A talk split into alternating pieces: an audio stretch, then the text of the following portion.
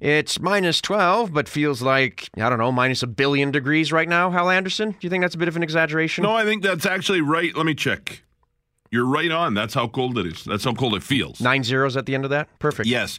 Uh, northerly wind at 14, gusting at times to 35, 36. And so that's what's uh, causing that wind chill. Actually, the wind chill's minus 19, but it feels like uh, Minus a billion? whatever you said, yeah. uh, how was your Easter weekend? Happy Easter Monday.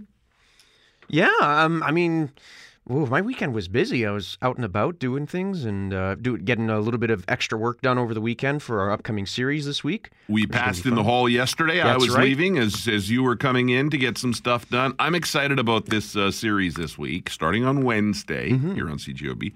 Over the counter culture, kind of everything drug related. You spe- uh, specifically prescription drugs too, Yes. kind of a lot of news you can use and that sort of stuff. Right. And uh, I know I'll be on your show in a couple days with a few researchers to chat about that. That that ought to be interesting. You will. And I mentioned that I had the opportunity to speak to a researcher right here in Winnipeg who is on the verge of launching a drug for diabetic neuropathy, which is really cool and affects so many people Yeah. all around the world.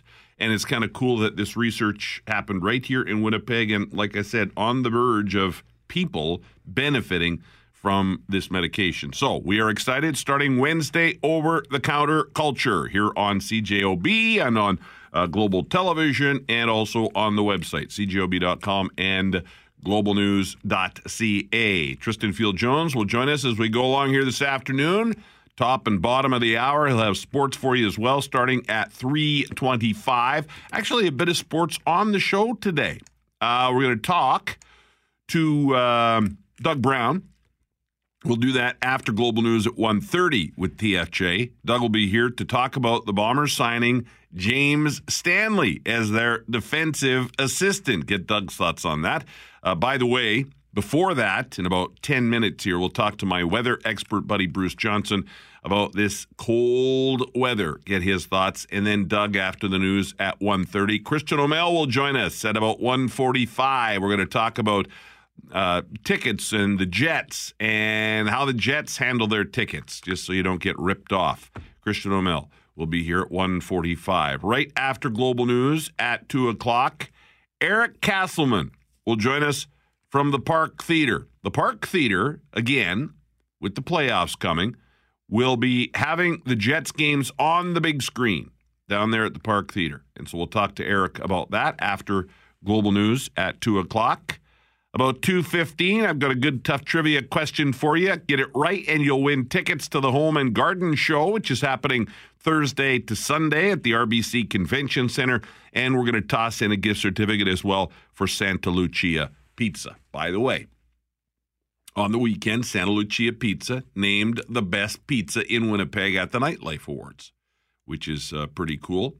Also, Mike Koncan, global weather specialist. We're going to start the show with my weather expert, Bruce Johnson, and later on in the show, Mike Koncan, global weather specialist, talking about this cold weather.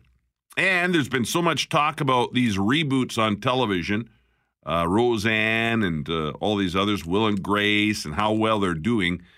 There's talk that they will bring back another one. And as soon as I told Jeff Courier what show it was, he goes, Well, aren't they all dead? Uh, it's the Golden Girls. Yes, they're going to do kind of a gay twist on uh, the Golden Girls. See, now I'm not sure how I feel about that because there's a classic, great show, and they're going to change it. Now, obviously, you've got to change it. You can't go back to the original cast members. But I'm not so sure. Maybe you just leave it alone, right? It's a classic. I don't know. What do you think? And there's a movie. There have been two of these, and they're talking about doing a third. And we'll have details on that coming up.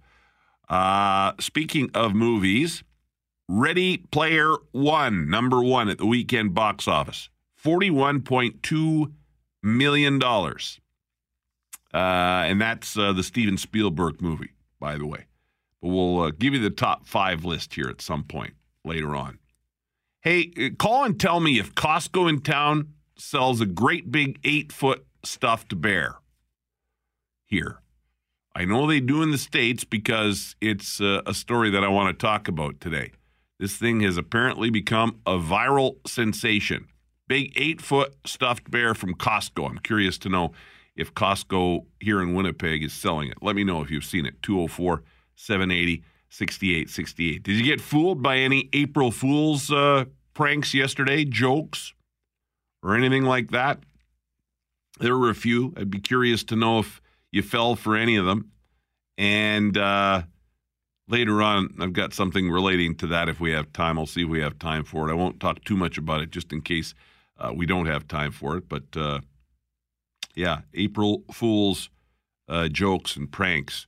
Did you fall for any of them? There's a new term. I'm not sure we'll get to it today, but I want to get some experts on to talk about it. Unretirement. Unretirement. You know, you retire, you think you've got enough, but you don't have enough. And you have to unretire. Interesting. Just, you know, with the way things are going. So if we don't talk about that today, we'll talk uh, more about that at some point. Saw that today, and I thought that's an interesting, uh, an interesting term that I had not heard before. I just got a text message uh, from somebody, no name, saying yes, Costco does sell these bears, these big eight foot stuffed bears locally. Good. Okay, so when I talk about it later, I'll make mention of the fact that the bear is available locally. And this is kind of a funny story. A 300 year old sex manual. 300 years old sex manual. Back in the day, 300 years ago, it was banned for its shocking content. Well, it has sold at auction, and we're actually going to read some of that 300 year old sex manual here on the show today. All that and much more on the way. It is 111 at CJOB. My weather expert buddy Bruce Johnson is next. All right, and uh, my weather expert buddy Bruce Johnson joins us now. Uh, Bruce is uh, not here every day on the weekend. On my weekend show, he's on every morning, Saturday and Sunday morning at seven fifteen. We talked on the weekend about this cold weather, but uh, it's a big story today as a lot of people head back to work, Bruce. Some people, I guess, get the Monday off uh, relating to Easter. But how long can we expect this cold weather to hang around? Well, the really, really cold weather. Today's probably going to be the coldest day until sometime next, early next winter, late next fall. Uh, let's hope anyway. And it's going to warm up a little tomorrow, and Wednesday, then maybe a little bit of a setback Thursday, and then a little warmer Friday. Might get above freezing by Saturday, not way above, not near average, but still above where you know above freezing. It may be a little bit of snow Sunday. Right now, that's not looking very big, and that may not happen. I just have to see. The models are very inconsistent this far away, especially this time of year. Hmm. And um, how much? Uh, I was going to ask you too about the uh, the cold weather. Is this unusual? Is it uh, is it rare to be this cold this time of the year? Um, it's well, it's not. It's way below average, so it's it's somewhat unusual, but it's certainly not unprecedented by any stretch.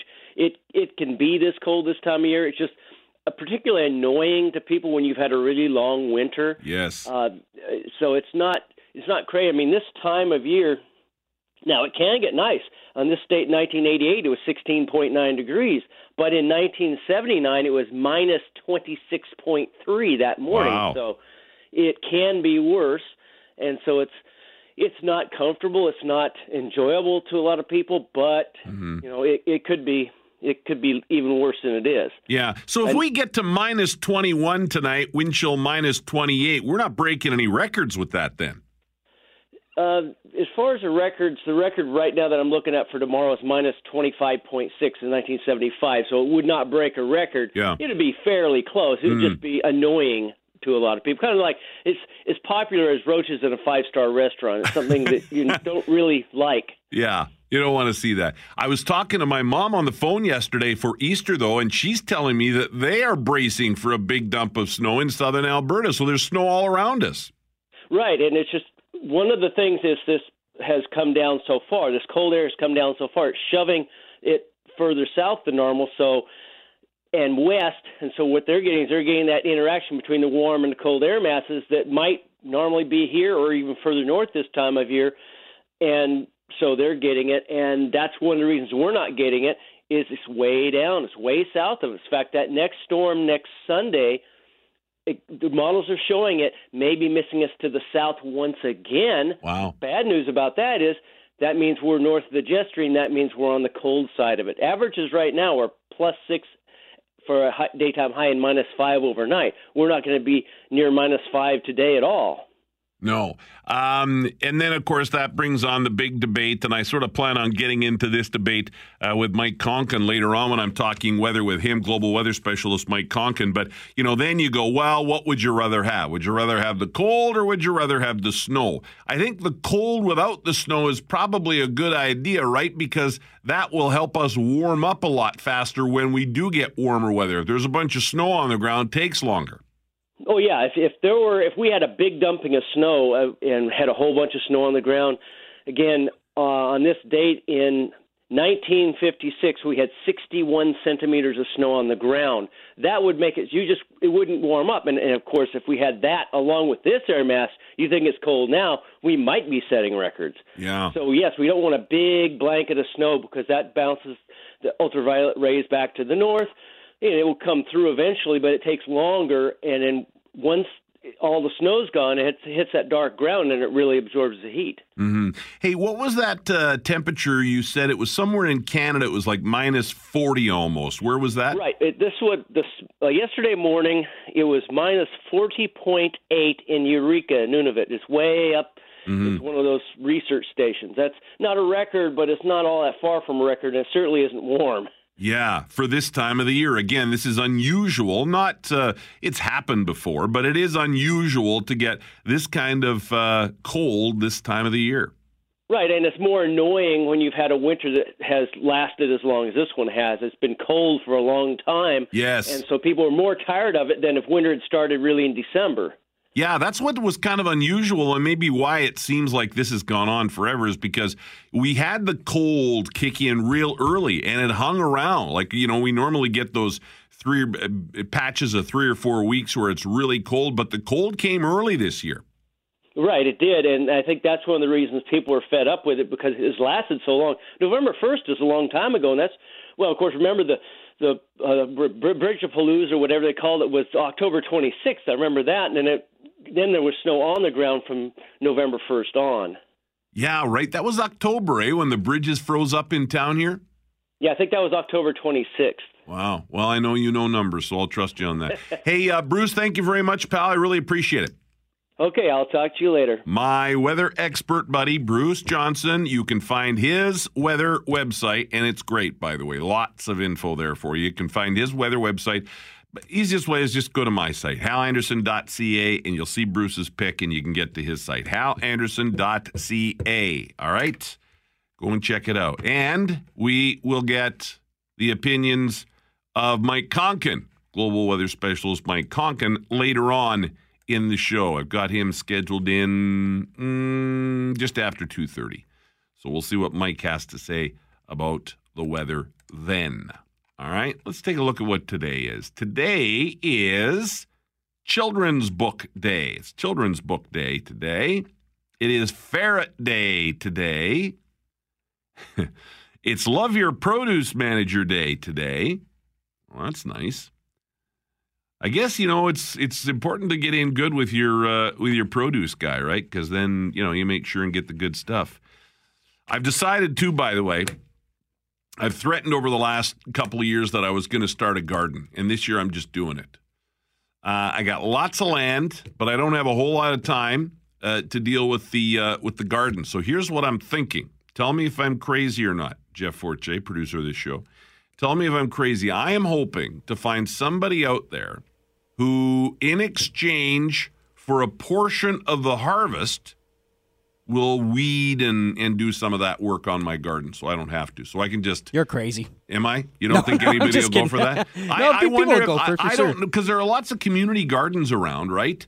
And I'm thinking if I can find somebody who's got a bit of a green thumb, I sure as hell don't Yeah, neither one. do I. If I have a bit, find somebody who has a bit of a green thumb, and what I'd like to do is is do it big enough that we can maybe give some to Winnipeg Harvest too, right? Yeah, that's a great idea. But I think, yeah, and then I can enjoy, you know, fresh produce. And help but I just out. I don't have the time to to do it. But I got lots of land that I'm willing to pay for the seeds and all that kind of stuff. But I'm trying to find a. I guess essentially what I'm looking for is a partner in produce. I think you'll find someone. hope Winnipeg so. is a very uh, giving place. Well, if you are interested, call me 204 780 6868. Hal at cjob.com. I'm in the south end of the city. If somebody out there wants to do that, and let's give some to uh, to Winnipeg Harvest as well, I would be completely open to uh, footing the bill if you're willing to do the weeding and, and the bit of work that uh, is involved in that. Well, not a bit of work, it is quite a bit of work. I think it's a great idea. Yeah, Great I like That. idea. I like that idea. Thank you, Jeff Forche. I hope other people think that as well because I'm looking for a partner in produce. It is Love Your Produce Manager Day today. It's also Peanut Butter and Jelly Day today. Is that maybe the best sandwich there is, peanut butter and jelly? There are others I like at different times more, but I think as a go to most days, peanut butter and jelly is a pretty darn good sandwich. It's Reconciliation Day today. It is Tater Day today. It's White House Easter Egg Roll Day today. That doesn't seem right. Yesterday was Easter, and I know they had the Easter egg roll yesterday. I, in fact, I'll play you the story when we come back after the news at 1.30. Uh, President Trump was even out there for the big Easter egg roll at the White House. It is World Autism Acceptance Day today and World Autism Day today. But I think some of those days vary uh, between um, Canada and the U.S. as to exactly when those days are. I've got some stuff planned on autism on the show for tomorrow, by the way, if that's of interest to you. All right, so we're going to have some stuff on the show uh, tomorrow. All right, we got to take a break here. Tristan Field Jones, I call him TFJ, is standing by. Global News at 1.30, and then Hal Anderson, that's me, continues with the show here on CJOB. Thank you, TFJ. Do you have a green thumb? Can you grow stuff? No. I Yeah. have, uh, I believe they call it uh, when you de- can't do that. What is it? It's called a, a brown thumb, I think. When Is that what it's called? the Yeah. best I can grow is dirt. I got one text message from somebody saying that they can't, uh, they kill plastic plants. Which, uh, it's really true. I don't know what it is. Some people have that ability and other people do not. It's absolutely true. You can do everything right, but if you have, as you say, a brown thumb, nothing lives. It all dies. I'm, I'm good at eating plant-based material. I am very good. In fact, I am very good at that. I'm having an apple right now. Again, it, it, how many times have you had an apple on air? Listen, you should be happy about the new Hal eating apples. Wasn't that long ago? It would have been a triple cheeseburger. so pardon me if I have seen have, that. pardon me if I have the uh, odd apple on the air during the show. Uh, so the bomber, thank you TFJ. We'll talk to you in about half an hour. Um, so the bombers have uh, announced that they are bringing on as the team's defensive assistant James Stanley, and so I thought, well, let's get uh, Doug Brown, Big Bird, on and uh, find out what he thinks of this idea. Of course, if you're a Bomber fan, you know how things were occasionally on the D side of the ball. There were times when things did not go the way we wanted them to go. And uh, Coach O'Shea said, I'm going to be more involved. And he kept Richie Hall around, and now they've hired this James Stanley guy. So I called up Doug Brown, Big Bird, number 97 this morning, and I chatted with him about this latest acquisition by the Bombers. So, James Stanley, what do you know about this guy? Anything? I know a little bit about him. Uh, he started his uh, CFL career as a coach in 2011, and he's been with the Hamilton Tiger Cats the last five years as a defensive back coach. So I think, uh, obviously, you know, a big concern this offseason for the Winnipeg Blue Bombers going forward, if they want to take that next step and, and really evolve and improve their chances in the postseason, I think we all need we all uh, realize and, and know they need to get better in the secondary. And uh, so this is a guy with a lot of experience back there, and it's a real interesting move because uh, you know, we all learned after the season that Mike O'Shea was going to be helping out a little bit more Right. uh, defensively. A lot of people were surprised they didn't make a bigger move in terms of what they were going to do with Richie Hall going forward. So uh, he's he's basically adding another cook to the kitchen to help things out in the secondary, which was the area of most need for this football team. Yeah, and you know, another cook in the kitchen that can be a good thing or it can be a bad thing. But uh, from what you know of Stanley, good guy, good coach. You know, I don't know him uh, personally, but you know, it, it's interesting. I started thinking about this scenario uh, recently. There was a story by by Ed Tatum, uh, uh, and a quote came up from Taylor Hall that really, you know, talked about what happened in the secondary for the Bombers last season. And his quote was this: "You've got to know your stuff. You've got to make sure you know your playbook, and you can watch film."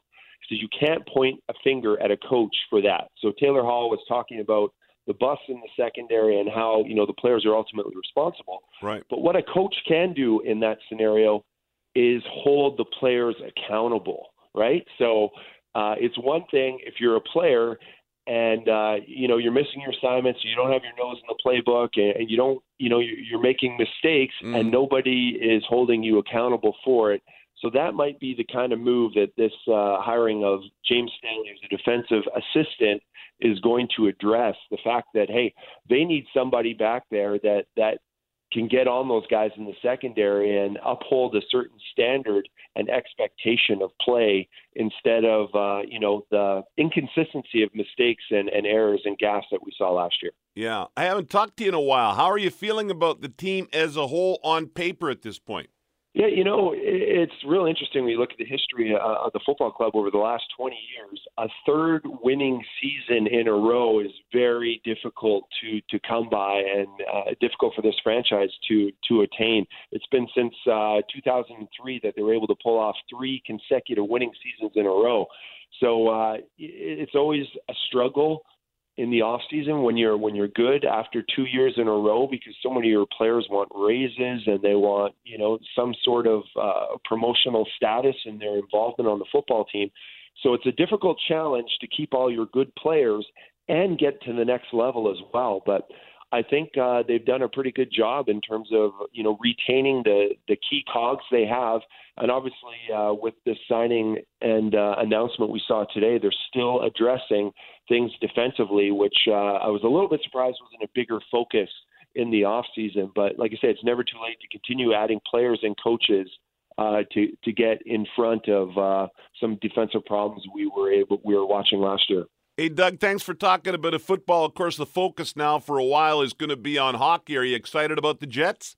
Yeah, you know, it's not one of those things, not one of those years where they sneak into the playoffs and everybody's just, you know, thankful about the opportunity. Uh, you know, anytime you have a, a playoff caliber team that, you know, is really a, a serious contender to do some damage, um, can be uh, could be quite an exciting time here in Winnipeg. Uh, watching these guys if they can play to their capabilities, so it should be a lot of fun. Doug, thank you, pal. All right, my friend, good talking to you. That is Big Bird, Doug Brown, number 97. And uh, we are going to talk uh, a little Jets on the show here today, where you may want to go and watch the Jets in the playoffs. And actually, uh, we're going to talk about Jets tickets in just a bit here with Global News reporter Christian O'Mell after a break. But let me uh, talk a little bit about this uh, sex manual. This thing, when it was uh, just out, 300 years ago, back in 1720, a sex manual from 1720. Uh, it was banned because of the shocking content. It has sold at auction. And it's uh, called Aristotle's Masterpiece, completed in two parts. The first, containing The Secrets of Generation, contains a range of bizarre advice. And I thought it might be kind of funny to uh, take a look at some of the advice in this 300 year old sex manual. Uh, it says that uh, during sex, women should, and here's a quote, earnestly, earnestly look upon the man and fix her mind upon him. And if you do that, ladies, they say the child will resemble the father. I mean, this is ridiculous. This is 300 year old stuff. I mean, imagine, imagine what some of the stuff in this book was like from 300 years ago, right? I'm obviously giving you the toned down stuff here, but yeah, apparently if you look, ladies, in your man's eyes, the baby will resemble the father, apparently. I thought this was sort of interesting. After sex, if you want a girl, after sex, the prospective mother should lie on her left if she wants a girl. You want a girl, after sex, you lie on your left. If you want a boy, you lie on your right. Now, this is more like those wives' tales and stuff, right? Because there's a bunch of, uh, you know, they say, what is it now? They say if a woman is pregnant and she's carrying high, like if her tummy is very high, the baby's very high, that means a boy, I think. I think that's sort of the belief, but I'm not sure. Anyhow, I just thought this was sort of interesting. A 300 year old sex manual. Uh, oh, it says don't rush off. It says, uh, I'll read the exact words. When they have done what nature can require, a man must have a care he does not part too soon from the embraces of his wife. In other words, guys, stick around for a little while, right? Snuggle, chat, cuddle, have a conversation. Some things don't change in 300 years. Isn't that interesting, eh? Well, anyhow, uh, they auctioned this thing off. Uh, I don't have the exact number, but apparently it went crazy. And um, yeah, the person who bought it, and they're not saying who it is, the person wants to remain anonymous. They say they were drawn to the book's focus on pre modern medicine. Well, I don't know. The few little excerpts that I have there, I would not call medicine in any way, pre or post or whatever. But I did find it sort of interesting the way they uh, describe some of this stuff in a once banned Georgian sex manual. Let's take a break. 142. When we come back, Christian O'Mel will be here. We're going to talk Jets tickets next. Hal Anderson on CJOB. All right, Christian O'Mel is here at 147. We're going to talk about uh, Jets tickets. The uh, Blue Jays uh, in a bit of hot water uh, recently for Right. uh, profiting off the resale or scalping of their tickets, but the Jets are, are not having any part of that. Correct. So to refresh about the Blue Jays, they have a deal with StubHub, which is basically the Right. third-party reseller. They have a, an official deal with MLB. Right. And the Toronto Blue Jays just signing on to this about I think last year. It just came out this week or two ago. An investigation found that they were getting a cut of all these tickets that were being scalped. A big part of this investigation, which was done by the Toronto Star and the, the CBC, they looked at the tickets to opening day, which is always a sellout in Toronto. And almost half of them were posted for sale online Yeah. and selling for way more than face value. Uh, to a game on a Tuesday afternoon, probably not going to be as much of a deal Yeah. because fewer people are going to see these games. Uh, we talked to Kevin Donnelly of True North uh, earlier today about his take on why a team like Toronto would be interested in doing that. lots of sports franchises have relationships with brokers and they're feeding tickets to the brokers and then allowing them to sell them and there's a couple reasons why you do that it allows you to put tickets on a discounted level out there without you taking the heat for it. So there's you know there there are lots of examples of why sports teams that have too much inventory and not enough demand would want to use a discount service to get some tickets out there Now, too much inventory, not enough demand is not a problem for the Winnipeg Jets. It's Yeah. a bigger thing for a, a baseball team or a football team. Jets only seat 15,000, and there's a big demand for that. And Mm. Yeah. of course, playoff tickets coming up soon. The Jays are in demand for that opening day, and, then after that, well, if they're good again in the Yeah, fall, sure. it'll happen. Yeah. But Right. I don't, I don't know about that. But anyway, the Jets, the way they do it, if they want you to resell a ticket, is through something called Seat Exchange. It's run by Ticketmaster, who is by no means a clean entity at all. They've faced some legal troubles before with how they've treated customers, but. How that works is if you're a season ticket holder and you want to sell your ticket, you put it on there, you get charged a small commission, but you can sell it at face value, the walk up value. Mm-hmm. Because if you're a season ticket holder, you're not paying walk up value for that ticket. You're getting a cheaper deal because you're buying so many of them. Right. So they can get a profit off that. Mm-hmm. And the fan knows that it's guaranteed. Legit tick. It's a legit ticket. And uh, Donnelly talked about why that's so valuable for them. This is a legitimate, guaranteed port where you can get a ticket. Any other reseller site, you are not guaranteed that that's an actual valid ticket. So we, we've made this service available. We encourage people to use it. If you're looking to sell or purchase tickets for an individual game, it guarantees your ticket is valid. And that is really the biggest bone of contention we have with the resale market is that there's bad actors out there and they're selling fraudulent tickets. And the consumer has no way to know if what they're buying is legitimate or not. I would not be exaggerating if I told you every single event we do. Every single event we do, we have somebody that has bought us a ticket from an unauthorized reseller site and shows up and the ticket is invalid. In my life, I've used StubHub a number of times, and I've never had a problem. yeah. But that does exist where people do get ripped off. Yeah. And I, I, don't mean, think it, I, I and I now you did the story, so you tell me. I don't think it's so much organizations like StubHub. It's more like, hey, I got two Jets tickets, and you find them on Kijiji, say, Sure. for example. Yeah, StubHub is a when he lot more says it happens, verified. yeah, when he says it happens every night, I guarantee it's Yes. a situation like that. a Kijiji Yeah. or a, some kind of classifieds Right. exchange goods. StubHub is Yeah. Mm-hmm. pretty reliable, and something like SeatGeek as well. That's how I ended up going to a Vikings game last Yeah. year.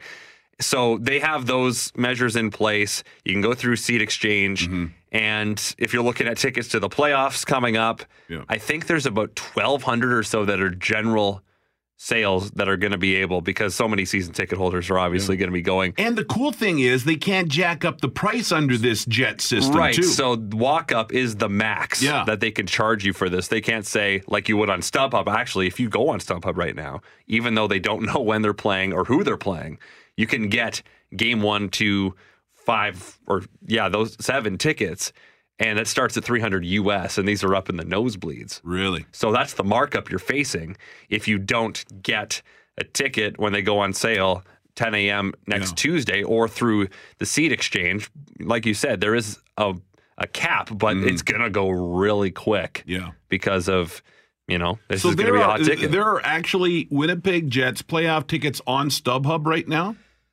You can go on there, type in Winnipeg Jets, and yeah. So I Hmm. think it's more so the idea of buying it because again, the time hasn't been announced, the date hasn't been Yeah. announced, the opponent hasn't been announced, and season ticket holders have not yet acquired those tickets. Mm-hmm. Yeah. They don't have them in their hand, I don't believe. Yeah. So So nothing stops somebody from trying to sell Jets tickets on, say, a StubHub. This this uh, thing you talked to Donnelly about today, the Jets uh, system of doing it. There are other ways to sell tickets, but this is the way the Jets would like you to do it. That's right? exactly it. Yeah. Th- there's nothing stopping a season ticket holder from putting his ticket on StubHub Mm-hmm. from going down to Portage Maine and saying 500 bucks for the first taker. Yeah. There's nothing stopping them from doing that. I know the government, I think last year in their throne speech said something about trying to work to get a new legislation done for scalping. Yeah. And Donnelly's talked about how they want to be a part of that. So far, we haven't seen anything on the table. Yeah. because I know that they would love nothing more than to sh- make sure that everything goes through their channels. Yeah. Right. They want to control the market. Yeah. And that. Well, the nice thing about the Jets uh, uh, seat exchange program is that as a buyer, Right. you know You know you're what you're getting a legit ticket. Sure. You're not overpaying. You know, I mean, that's the way. If you're a buyer, that's definitely the way to go. Yeah, and it's going to be tough, you know, to get your hands on a ticket at a fair value when it comes to the playoffs. Right. We've seen that before in the city. You can go to any other place where there's not a lot of tickets available, especially in this case where Mm. it's a smaller venue size. I know I got lucky a couple years ago when I just moved here. It was about two weeks before the playoffs. And so I bought a ticket to game three. I was lucky Yeah. because I was able to get on because I knew That they was sold when out there were no tickets that- available. They sold out very fast, and I was lucky to get my hands on one. But now I have a press pass. I don't have to worry about that. Mm-hmm. yeah, you're lucky. it's good, but I know that you're right. It, give it, you know, the day of the playoff game, whether it's Wednesday or Thursday of next week. You're you can go on StubHub, I bet, and you can find tickets Mm. Yeah. for that game for hundreds of dollars above face Yeah. value. Well, and then there will be people out there more my age, Christian, and they will remember the first incarnation of the Mm-hmm. Sure. Winnipeg Jets and the shady guys that were outside the doors going, "Hey, uh, right over here, buddy. What do you want? Oh, you want a seat, Hal? Hey, Hal, how are you?" I mean, they were everywhere back in the day. Yeah, there are definitely not as many of those Yeah. Mm-hmm. around the uh, MTS or Bell MTS place. You go to a, you go to the Jays though. Oh, sure. Trust me, there's Yeah. still lots of people buying tickets, tickets. Yeah. I want your tickets, and that's code for I have tickets. I want to sell you because they can't they can't say that Mm-hmm. Yeah. I'm selling you tickets, Right. Because that's illegal, but it's kind of a you know turn your head kind of thing. Right. Yeah. It's, Anyhow, the, it's the business. I like what the Jets are trying to do with this. Yeah. I, I really do. and I it's a think this league-wide makes a lot thing. of sense. This yeah. Mm-hmm. every team has a a seat exchange setup, Yeah. so that season ticket holders can resell their tickets, Yeah. and it's verified, Right. And for the Jets, it's great because there's a demand. Mm-hmm. Buffalo Sabres, you can probably walk up to the ticket booth and you don't have to worry about it. Yeah. All right, Kristen O'Mell. Thank you very much, uh, Kristen O'Mell, Global News reporter. And uh, we'll have actually uh, more details on uh, this story if you want at the website, cjob.com. Tristan Field Jones will have the news at 2 o'clock here in just a bit. I'm sure that will be one of those stories he will have as well if you joined our conversation late and you want to find out all about this. All right, so on the show, still to come after Global News at 2 with TFJ, we're going to talk to Eric Castleman at the Park Theater. They, speaking of the Jets, they will be on the big screen in the playoffs at the Park Theater. You may want to go to the Park Theater. And what's the bar service? Munchies?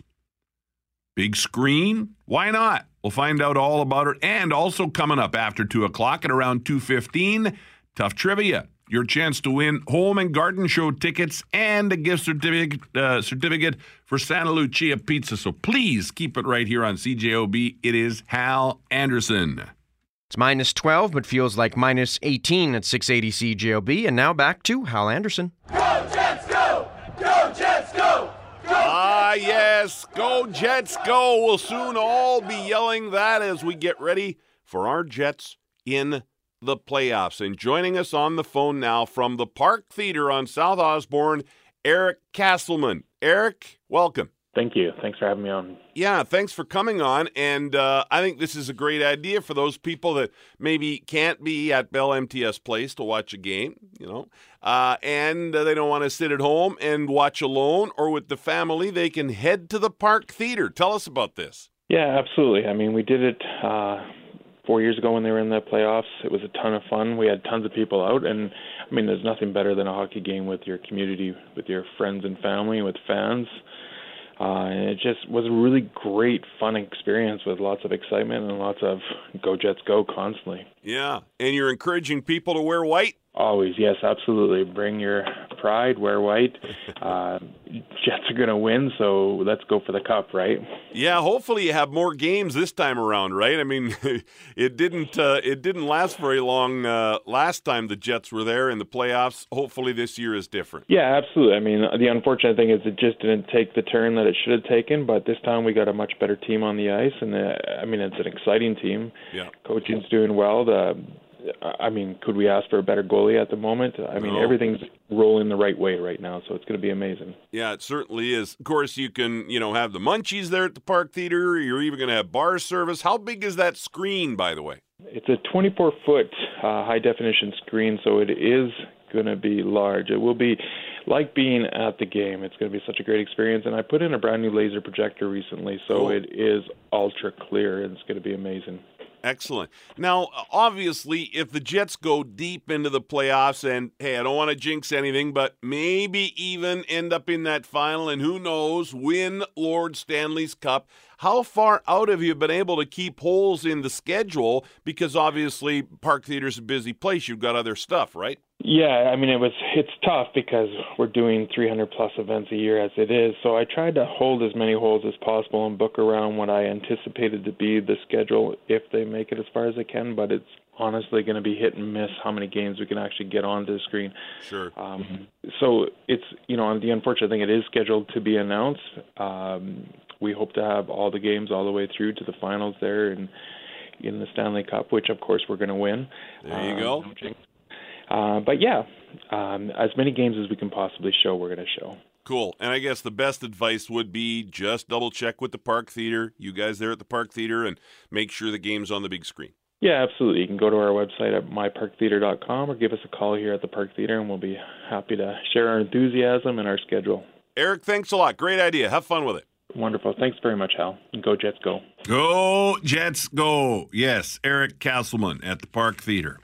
Um, There will be more on this starting just before 4 o'clock when you start hearing business here on CJOB with the news with Richard Kluche and Julie Buckingham. But right now, the Dow is down over 600 points. Amazon not having a very good day. And of course, part of the problem here is in the U.S., anyhow, there are lots of uh, fears of a trade war. And uh, like I said, more when the business news begins here on CJOB just before 4 o'clock with Richard and Julie on the news. I read earlier what today is.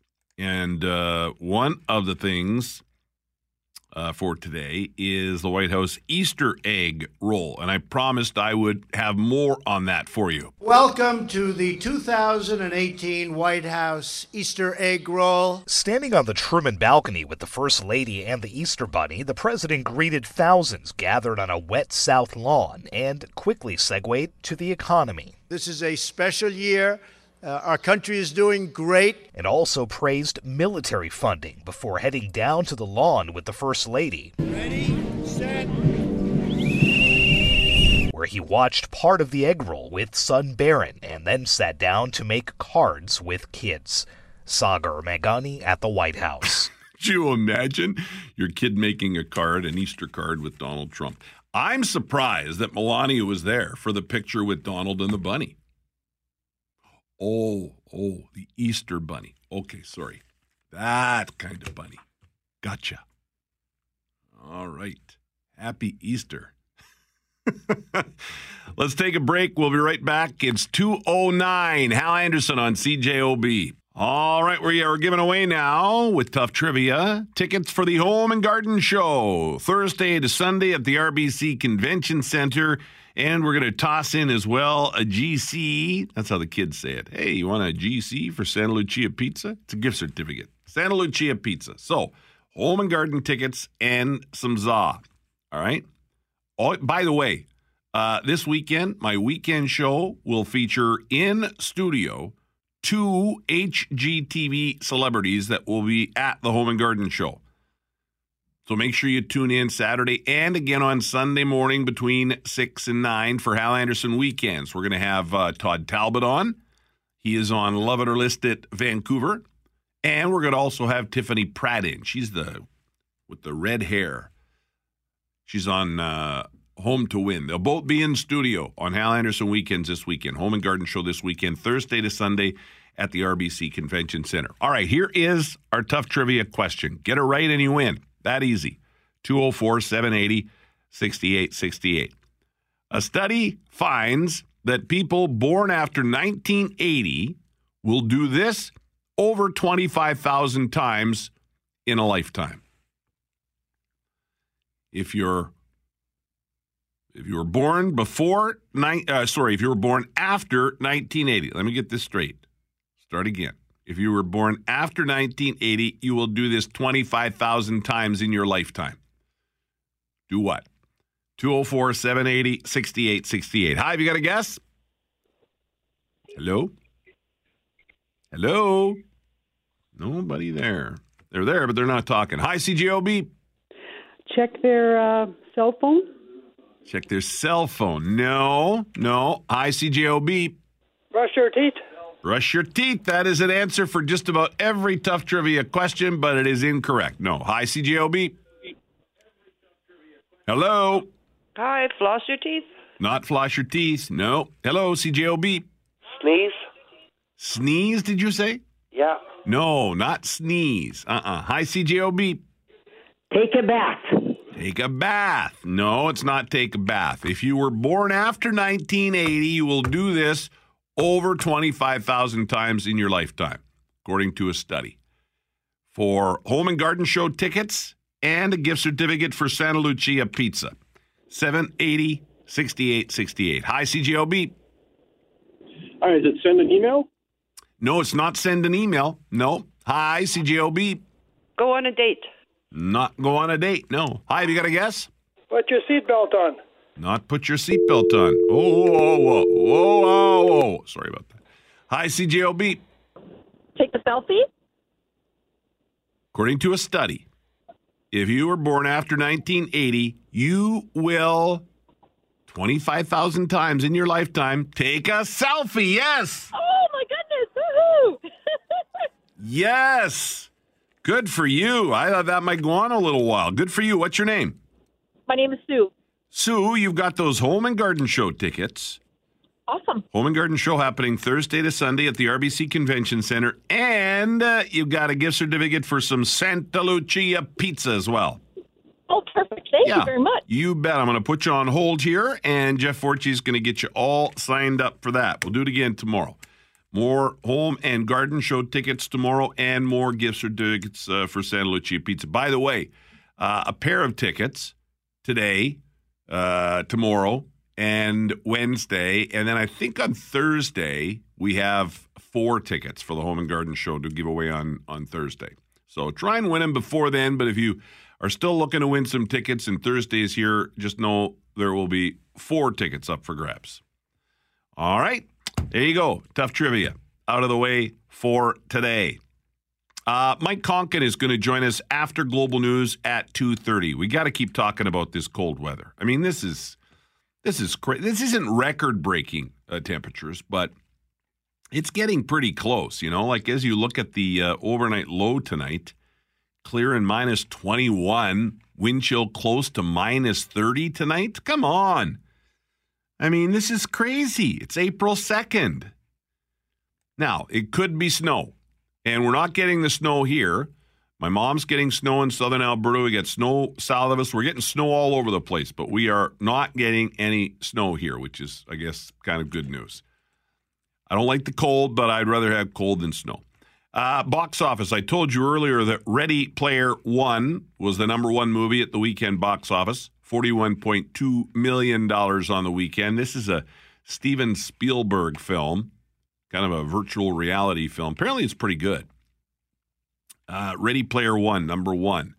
Let me give you the uh, top five here. We'll go from number five up. All right, so you know number one, Ready Player One.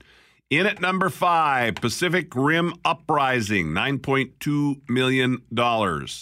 I can only imagine is the number four movie. This has been hanging in the top five for quite a while now. It looks really good. And I have been told at home that we are going to see this movie in the theater. I can only imagine 10.8 million in the number four spot.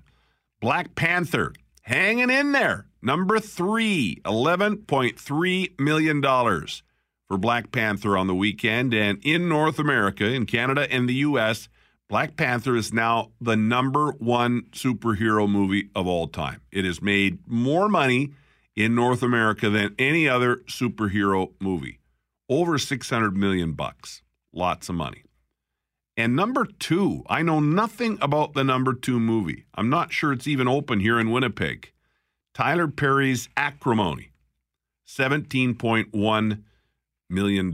Here's a funny thing about Tyler Perry. And then I'll just again mention that Ready Player One, number one with 41.2 million. But Tyler Perry's Acrimony, 17.1 million in second spot. He has a lot of movies that do really well. He rarely has a stinker. Usually they're not number one and big, huge money makers, but he is consistently making movies that make good money. And that's quite a talent in Hollywood. So no wonder this guy continues to do very well in the movie biz. Okay, I told you earlier at the start of the show that there was talk of a third installment of a movie that you may or may not be excited about them bringing back.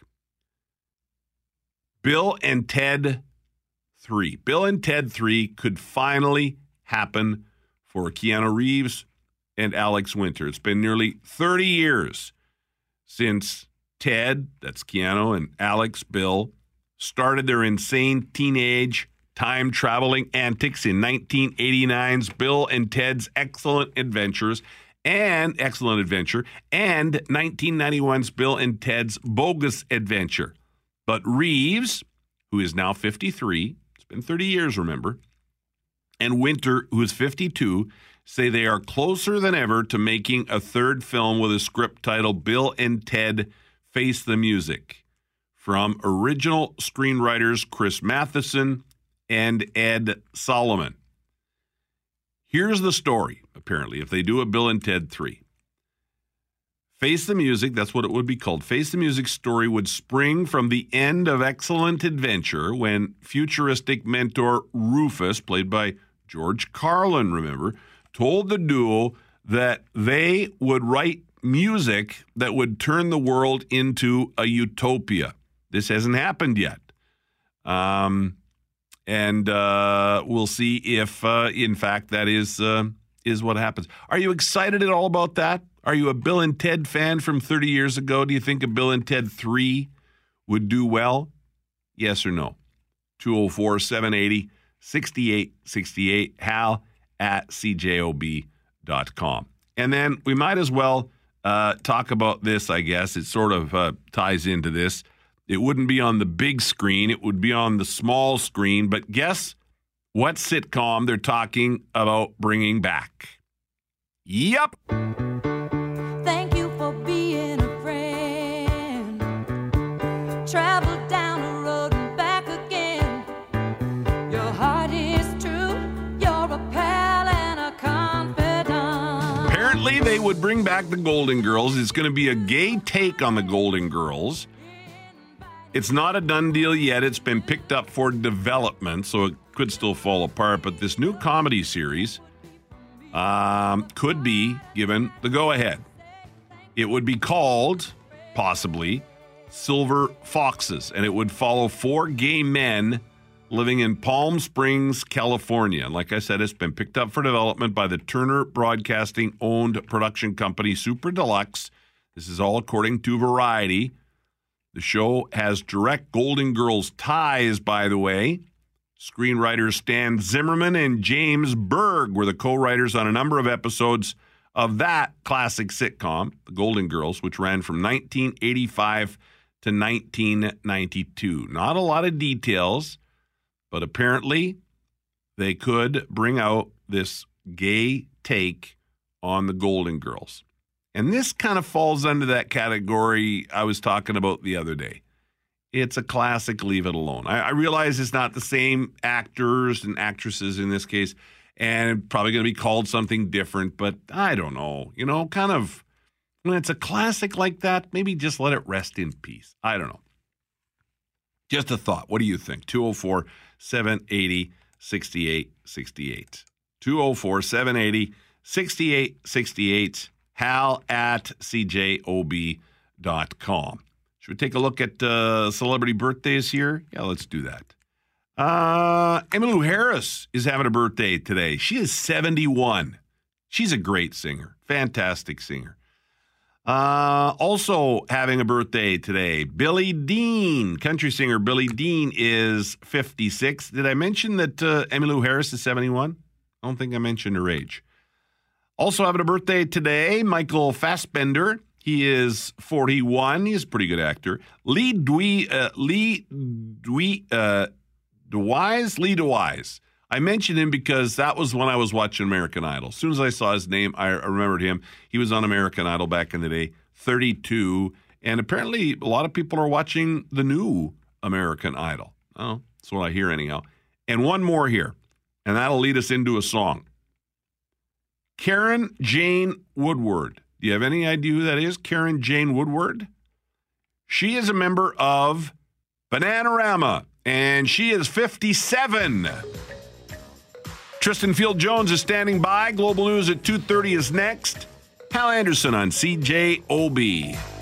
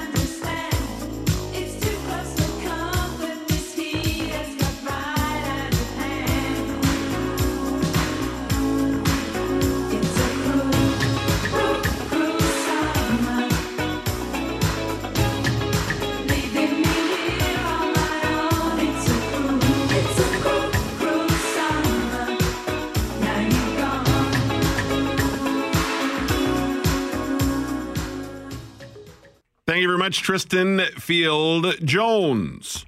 233. Haven't read any of your uh, text messages really yet today. Let's do that. You can always text me while I'm on the air here, 204 780 6868. I'd prefer to chat if you want to call, 204 780 6868. But I will read your text messages. I will read your emails as well, hal at cjob.com. Back to Bill and Ted 3.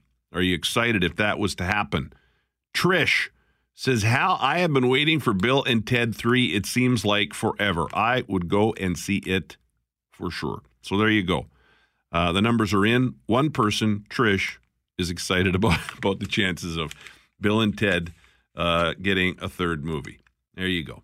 Uh, another one here. Gary says, Hal, just curious. Al Simmons is doing his uh, charity show this week, I think. Wonder if Fred Penner will join them on stage and do some of their acts when they played together in a band called Kornstalk in the late 1970s. I have never heard that before. I, I'm, I mean, I obviously figured they knew each other, but I did not know they played in a band together in the late 70s called Kornstalk. And yes, you're right, Gary. That uh, show with the Winnipeg Symphony Orchestra is happening on Sunday. Sunday, Al Simmons, Centennial Concert Hall. Tickets are 25 bucks. I checked. And of course, remember, Al Simmons had that big fire, right? And I think at the time he said he figured he lost about 99% of his props. And they had a GoFundMe page set up for Al so that he could, you know, rebuild some of this stuff. And I went and looked, and their goal was $40,000. It's been shut down. They hit and then surpassed their goal. They ended up with $52,000 for Al. So that's phenomenal. Wow. And then, yes, uh, WSO and Al Simmons this weekend, Centennial Concert Hall on Sunday. So thank you very much, Gary. And I'm going to see if we can find some Kornstalk. Hmm. Never heard that before. But thank you for uh, for letting me know, and I will uh, do some checking on that. All right, uh, joining us on the phone right now to chat about the weather is global new uh, global weather specialist Mike Koncan. Hello, Mike. Welcome back and joining. Oh, oh, I was trying to cheat there. Uh, I let me. Uh, we'll take. We'll do that in a bit. I'm not going to do that right now. Um, we'll. Uh, I talked earlier with uh, Mike Koncan, and I was going to try and cheat there and pretend it was live, and it's not. But uh, we'll do that a little later on. Uh, we'll do that in about ten minutes. Okay, I'll have that for you. Hey, a um, couple things today in history. I mentioned what today is. It's a bunch of stuff, and uh, also on this day in 1956. As the World Turns debuted on TV, my mom was really into The Edge of Night. That was also in 1956. It debuted in 1956, The Edge of Night. Dallas debuted on TV on this day in 1978. Uh, also on this day in 1978, Velcro was first put on the market. Thought that was kind of interesting. Velcro, you know, kind of a huge product now. So many uses. Aluminum was patented on this day in 1889. So obviously, a lot of uh, television debuts on this day and uh, interesting uh, inventions aluminum and Velcro. And then there were some deaths on this day as well. In 2005, Pope John Paul II died. In 1998, Rob uh, from Milli Vanilli died in a hotel room in Frankfurt, Germany. John Gotti, remember that name? Mobster John Gotti. 1992, he was convicted in New York of murder and racketeering. He was later sentenced to life in prison, uh, where he ended up dying. And I don't know about you, but back in the day, Kenny Rogers had some great songs, right? The Gambler, uh, Islands in the Stream. That was one that he did with uh, Dolly Parton that I played. My first radio, talked about this last week, I think, that I, my country station that I worked at while I was going to college in Lethbridge, Alberta, was called CJOC. And then here I am at CJOB today. But anyhow, uh, one letter off. Uh, I played uh, Kenny Rogers and uh, Dolly Parton, Islands in the Stream. That was right around the time I started in radio back in the early to mid 80s. But anyhow, um, Kenny Rogers had some great tunes back in the day, phenomenal tunes. And it was on this day, today, in 1977, that this particular song right here peaked at number one. You know which uh, Kenny Rogers song it was? 1977, April 2nd, number one. Lucille by Kenny Rogers. We'll take some of this. Good song. in a bar in Toledo, across from the depot. On a bar stool, she took off the ring. I thought I'd get closer, so I walked on over. I sat down and asked her her name. When the drinks finally hit her, she said, I'm no quitter, finally quit living on dreams. I'm hungry for laughter and here ever after. I'm after whatever the other life brings. In the mirror, I saw him, and I closely watched him. I thought how he looked out of place. He came to the woman sat there beside me. He had a strange look on his face. Now his big hands were calloused. He looked like a mountain. For a minute I thought I was dead. But he started shaking. His big heart was breaking.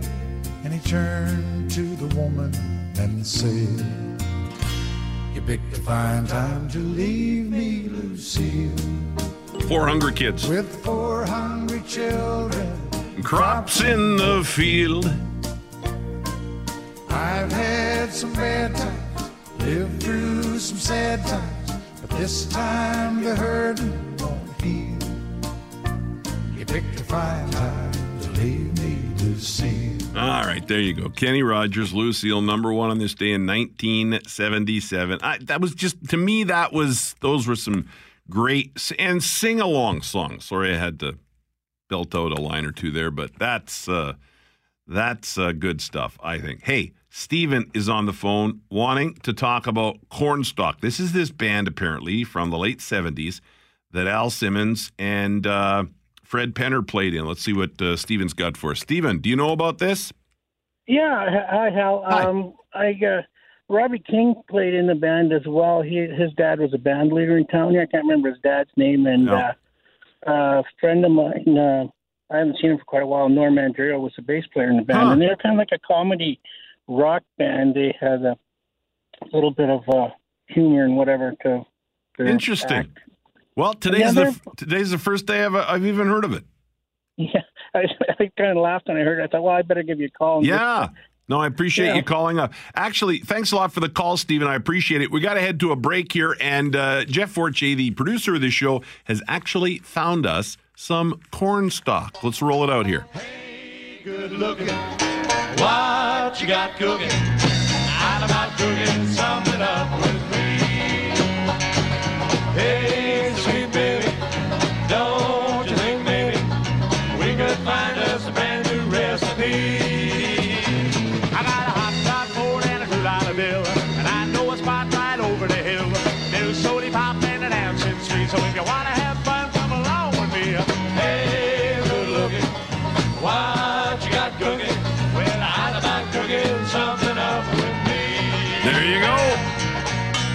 Kornstalk, Al Simmons, and Fred Penner. We'll be back with Mike Koncan in just a bit here. It's Hal Anderson on CJOB at 242 on a Monday.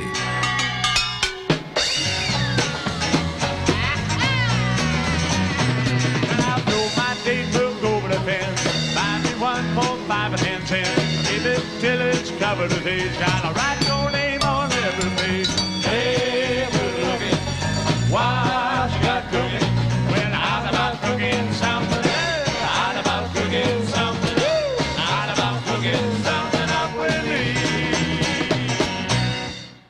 But still, minus 14, that should not be happening on April 2nd. Just saying. Hey, I got a nice email from Alice out in uh. And Alice, I will get in touch with you about uh, your dinner theater out there. But she has a request, and I thought, well, I'll put it out on the air because that usually works really well. They have this uh, uh, dinner theater out in Beausejour, and this year they're doing The Bold, The Young, and The Murdered. It's kind of a fun uh, murder mystery, and it's on the set of a soap opera. That's kind of the setting. And they're looking for an old television camera, old video camera of some kind. It would just doesn't need to work or anything. It's just a prop. It would just sit on the stage on a tripod, and so old and dusty is fine. If anybody's got something like that, get a hold of me and I'll pass the info on to Alice. Okay, old TV camera or video camera that sits on a tripod that they can borrow. 204 780 6868 hal at cjob.com. All right, back to the weather. So this morning I chatted with Mike Koncan, global uh, weather specialist Mike Koncan, about this cold, and I was giving him the gears about the cold. I was saying, come on, man, this is crazy. Wind chills approaching minus 30 at night. This is nuts. And uh, here's my conversation with Mike. Well, Hal, just a beautiful day in Manitoba. That's all. Sun is shining, winds are light. Beautiful day out there. You know, it is beautiful. You're right about that. But this is too cold. We're into April now. Come on. Uh, it's true. We don't see this a whole lot. This is a little atypical to be this cold and certainly for this long. You actually do have to look back uh, a number of years before you can find something that's kind of comparable. We've hit minus 20 before, which is what we're going to be falling to, or falling to around that temperature tonight. It's not going to be a record setter, though. Uh, but we hit minus 20 back in 2014, but you have to go to about 2013 to actually find an extended stretch with temperatures staying below minus 15 for a number of days, at least overnight. And actually, back in 1997, I know everybody likes to talk about that year as far as good weather goes. uh, there were six days in a row where it dropped to minus 15, and then you can extend it for a number of other days to uh, nine, where temperatures routinely drop below minus 10. But it is, yes, a very cold start to the month of April for us. How much longer? How much longer is the cold going to hang around? Uh, well, the cold is really going to be with us all week. Today, tonight will be the worst of it this week as far as our lowest temperatures that uh, we deal with. But generally speaking, we're going to be below normal for a while. Wednesday will likely be our warmest day where we get close to, but probably not quite to uh, the freezing mark. And then this weekend will probably be our next best shot at getting up to around zero. But generally speaking, we're going to see cooler temperatures, but we get a lot in the way of sunshine. There's a lot of snow that's still out there over towards the Rocky Mountains. Snowfall warnings still in place. South of the border, winter storm warnings. Over towards the east side of the Great Lakes, more winter storm warnings for a whole lot of snow and for freezing rain. So we're we're missing quite a bit of very active weather. We're just getting a lot of cooler temperatures uh, instead. Yeah, I'm glad you brought up the snow because I was talking to my mom in southern Alberta, and she is just hating the fact that they're going to uh, get more snow. And, and really, I think if we were to talk to most people, most people would take the cold over the snow. It's just a little tough to take when we're into the month of April. Oh, I totally get it. But the nice thing is, by not getting this snow, it will make it easier for us to warm up. As the snow melts, it allows the sun, uh, the heat from the sun to actually be absorbed by the ground and actually start to warm up the area around us. So if we were to get another five, ten centimeters of snow before we can really start to warm up, we got to melt that all, uh, all at itself. So we're we're kind of ahead of the game. Once we can finally get into some warmer air, we're actually ahead of the game to start uh, actually warming up here around the prairie. So I'm I'm gonna take this for now rather than have the big snowy setback. And I will take it as well. Hey, listen, Mike, thanks for doing this. Unlike other shows on this radio station, maybe one that follows this radio show, uh, I don't blame you. You are the messenger. you are only the messenger. And uh, I appreciate you telling us all about the weather. It's not your fault. I appreciate you saying that, Hal. I'm happy to do this anytime. Global weather specialist Mike Koncan. And let me just say, it is horrible what they do to him on that show. Mike will join them starting at 4 o'clock here on CJOB. I'm just kidding. I'm messing around. I do feel bad sometimes when weather people get blamed for the weather, though. That's, that's not right. Hey, Peggy is on the phone wanting to talk about. It says garden here. I imagine she wants to talk. I'm looking for a partner in produce. Here's my deal. I've got lots of land, and I'm thinking I want to do a big garden, but I don't have the time. I don't have the talent to uh, properly uh, grow things, and so I'm I'm thinking I'll get the garden set up. I'll buy the seeds. I'll get everything. I'm just looking for a green thumb to kind of take care of stuff, and then we'll share. And maybe we'll even grow enough that we can give to some to Winnipeg Harvest. That's what I'm thinking. Let me see if Peggy is a potential partner in produce here. Hello, Peggy. Uh, good afternoon, Hal. How are you? Good, excellent. Are you a green thumb? Are you good at growing things? Yes, I am. Excellent. Actually, and, um, do you know where emo is? Yes. You do now because I told you where it was. No, Emo, Ontario, right? Mm-hmm. Yes, I know Remember Emo. You were asking a request. Right over Where by. emo was. Oh no, no, I was looking for. You have to go back in the ar- in, in your archive. Okay. No, I don't remember asking I about. was the lady that phoned you and told you where emo was. Okay. Well, when was that? Um, that was quite a while ago. Yeah. You had a uh, wedding due out there. Oh, that's years ago. My goodness. Yes. Mhm. But anyhow, And I'm uh, still listening. okay. Well, let, and I appreciate that. So let's get to today's subject. You're going to help me with my garden, or you, you think you might be able very to? much love to. I I myself go to harvest. Yeah. Um, we're on low budget income, Yeah. and if there's a way I can help harvest out because they've been helping me out more than you'll know. Yeah. I'm sorry for crying. No, you no, nothing wrong with that. You know what, Peggy? They do such wonderful work over at Winnipeg Harvest. They and do, and uh, I don't have money to donate. yeah. And if I can do it through you, I would love to do it. Well, and I you've also got to live in the South End. Yeah. You've got a kind heart. I'll tell you what, I'm going to get Jeff to get your information, your phone number off air and and Okay. we and we will talk, but that's exactly what I was kind of thinking. I, I obviously would like to enjoy some produce myself, Oh, but I oh, thought if I we would too. Yeah, but I got thought- families in here that are are in need too. Yeah, but I thought, hey, if we can grow enough and give some to Winnipeg, I've actually Oh, yeah. my my plan one day. I'll tell you what my plan one day is, Peggy. I'm hoping because I've got a couple acres at my place that isn't really getting used, and I Right. drive by it every day, and I think, oh, it's a shame that that land is not being used. Going to waste. I would love to find, you know, a farmer or an organization, a church group or something. I'm not an organized. I'm no, an no. I'm, you and I, we're just talking about a little garden. I'm just saying, in my mind, I'd love to do something with that two acres where we could take truckloads of food over to Winnipeg Yeah. Harvest. That's what I'd like to do. But you and I will talk off the air and we'll see if we can work something out for a little garden this year, okay? Why don't we try that first and then see if it Yeah. goes? Well, we need a rototiller. Yeah, I'll I'll You take care of all that stuff. I'll like make that. sure I'll make sure you have everything you need to get it done as long as you've got a green thumb. That's what I'm looking for. I do. I do, and I live right on the riverbank. I live close to Ron Paul. Excellent. Well, listen, I'm up against the news here, Peggy. I'm going to put you on hold. Jeff's going to get your info, and I'll give you a call. Okay. Okay. Thank you. All right.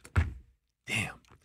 That's uh, you know, I'll tell you something, boy. When you can get that kind of emotion out of people, you know, who have been helped by organizations like Winnipeg Harvest and and stuff, it's just, you know, it's so simple. Some of this stuff is so simple if we just think about it and try and and give, you know, and that's why right there. That's an example of why you help out an organiza- organization like Winnipeg Harvest. Global news at 3 o'clock with Tristan Field Jones is coming right up. It's Hal Anderson on CJOB. 204 780 6868. Text or call that number, hal at cjob.com. Love getting your emails. My inbox is always open, hal at cjob.com.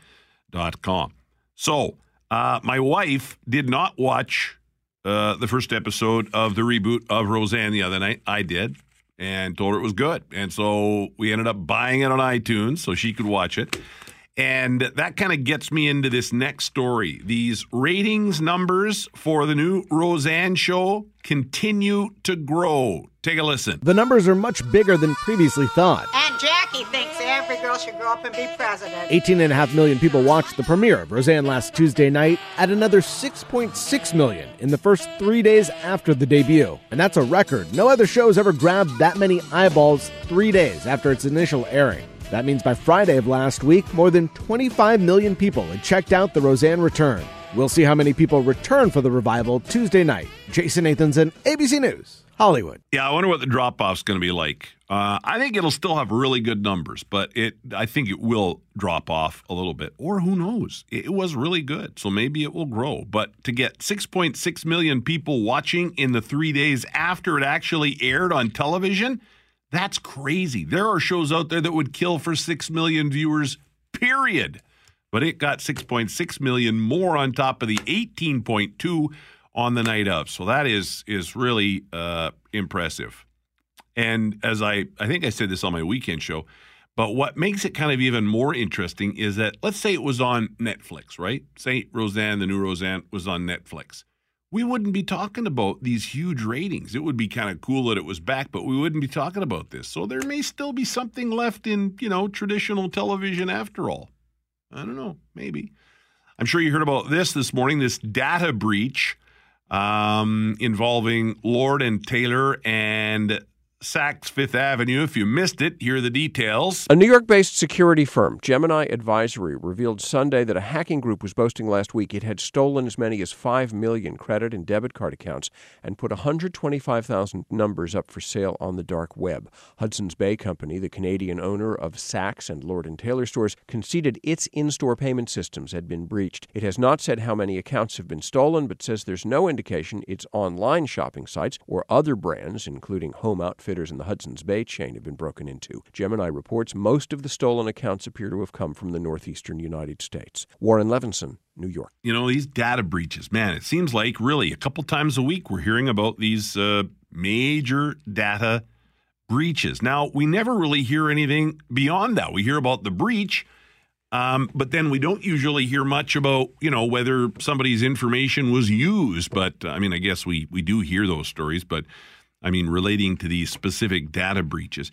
Um, did you hear what's going on with coffee in California? This is uh, kind of interesting. I, listen, I need my cup of coffee every day, to, to, you know, to kind of get going. But in the state of California, um, they're making them put warning labels on coffee. Here's the story. Take a listen. California coffee shops were learning may be forced to warn customers of a possible cancer risk linked to coffee. The state keeps a list of chemicals that could cause cancer, and one of them, acrylamide, is, cre- is created when coffee beans are roasted. Well, a lawsuit filed in 2010 is asking companies, including, we're talking everything here, Starbucks, 7 Eleven, you name it, coffee companies, to post a warning. And keep in mind here, at least 13 have settled and agreed to that warning, most recently among them 7 Eleven. Coffee companies, though, say the level of the chemical is safe and that the health benefits of coffee outweigh any risk. Yeah, I don't know. You know, when I was a kid, remember they said, oh, saccharin causes cancer in rats and this and that. And it sounds like maybe this is blown a bit out of proportion. I don't know. That's my initial thought. Anyhow, I sat down with uh, Shaner and Timmy, my band of big guys, Muchos Kilos, and we put together a little song that we call Coffee in California. Coffee in California. Muchos Kilos. Me, Shaner, and Timmy, my band of big guys on CJOB.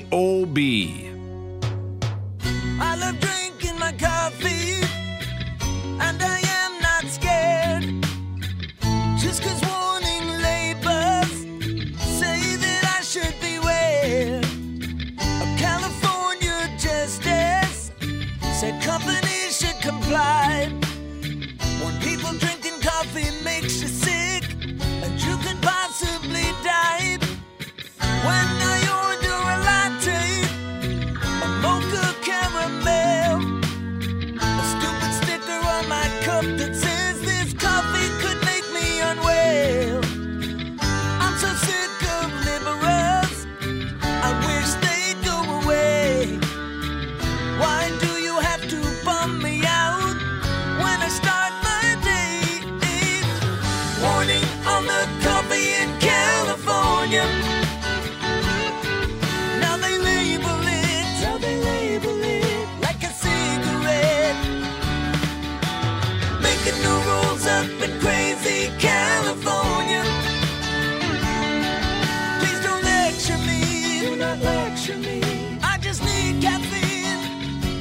muchos kilos coffee in California. Break time, 312. We'll check traffic and weather, and then we'll be back. It's Hal on CJOB.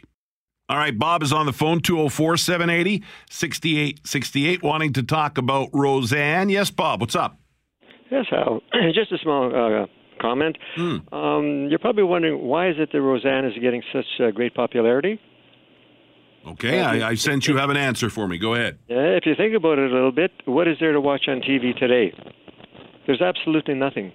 I mean, if you look back in time, you had all these different shows, these, uh, you know, the different types of uh, shows they had, like uh, comment shows and that. Right. Now, I bet you if you were to throw a show on there like Cheers or even Carol Burnett or anybody, I bet you those rates would go way up. Because when you got nothing to offer the people, people are glad to accept anything, really. Yeah, I, I think there is something to what you're saying, Bob, and I'll, I'll tell you, eh, you know, middle America, or what they call middle America, really mm-hmm. likes this new show, whereas, you know, Los Angeles and New York, it's not even cracking the top 20. So it's mm-hmm. definitely a show that I think people that are sort of nostalgic can watch and feel good about. We don't see a whole lot of sitcoms on the air anymore. It's sort of new but old, right? What's old is new again. So uh, there's something to what you're saying, I think. Yeah.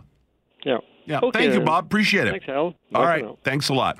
Uh, somebody said, Hal, have you talked yet about the eight foot stuffed bear from Costco? No, I haven't. You haven't missed it. Here's the deal.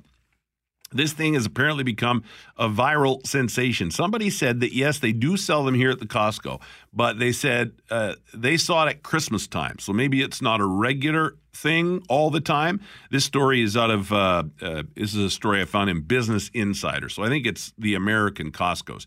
But apparently, Costco sells this giant eight foot tall stuffed bear, and it's sold it since 2014. The toy has gotten so popular that it has its own meme filled Facebook and Instagram fan pages. It even has its own Wikipedia entry. It also appeared on TV a few times, including an episode of Jimmy Kimmel Live and Big Bang Theory. And if you search for the hashtag Costco Bear, so hashtag Costco Bear, you'll even find some customers have gutted the bear and turned it into a costume. It's a great big eight foot stuffed bear that they sell at Costco. And this thing is just going crazy on the internet. So there you go. Maybe look for that next time you are at Costco. Um, I think this is probably an April Fool's joke, but I'm I'm not sure. Um, they have come out with a product, and uh, again, I'm thinking this is real close to April Fool's. It is glasses. They're steam-proof glasses uh, that uh, won't fog up while you're eating your ramen noodles. Now, I don't have I don't wear glasses, so it's not a problem for me. But uh, yeah, apparently you wear these glasses and uh, they don't fog up. And uh, again, I think this is probably an April Fool's joke, but uh, it's online, and I was reading it today, and uh, yeah, it apparently keeps your vision clear while you're uh, while you're eating. Hmm. Just to squeeze in, in a few odds and ends here. Uh, after we come back after sports and news here in a bit, we'll kind of recap the show and then set the table for Richard Kluche and Julie Buckingham. The news begins here on CJOB at 4 o'clock. How long does it take to become best friends with someone? Well, if you have a best friend, you know how special that is, right? But did you ever dissect exactly how long it took you to consider them your bestie? The University of Kansas has done a study. Of course they have. And they have found that you spend around 50 hours in close contact with someone in order to enter into a casual friendship. Casual friendship or, you know, an acquaintance, right? 50 hours. To call someone a friend, you apparently need to bond with them for 80 to 100 hours. That's a lot, right? Just to consider them a friend. Best friend, 200 hours of bonding time, they say, at the University of Kansas. That equates to about eight and a third days. And I guess that's why, when you think about it, I guess that's why your a lot of your best friends are maybe friends from when you went to school, right? Because you spent so much time with them every day. Whereas, you know, now that you've grown up, You don't spend, it takes a lot of time with somebody, over a week of straight time with somebody to consider them your best friend. So there you go. If you even cared about that, 50 hours to become an acquaintance, 80 to 100 makes that person a friend, 200 hours of bonding together, and uh, they are your best friend. Eight, uh, I was going to say eight. Three, I did say. It is 323. 323. We'll check the forecast. Sports is on the way. Global news at 3:30 with Tristan Field Jones, Hal Anderson on CJOB.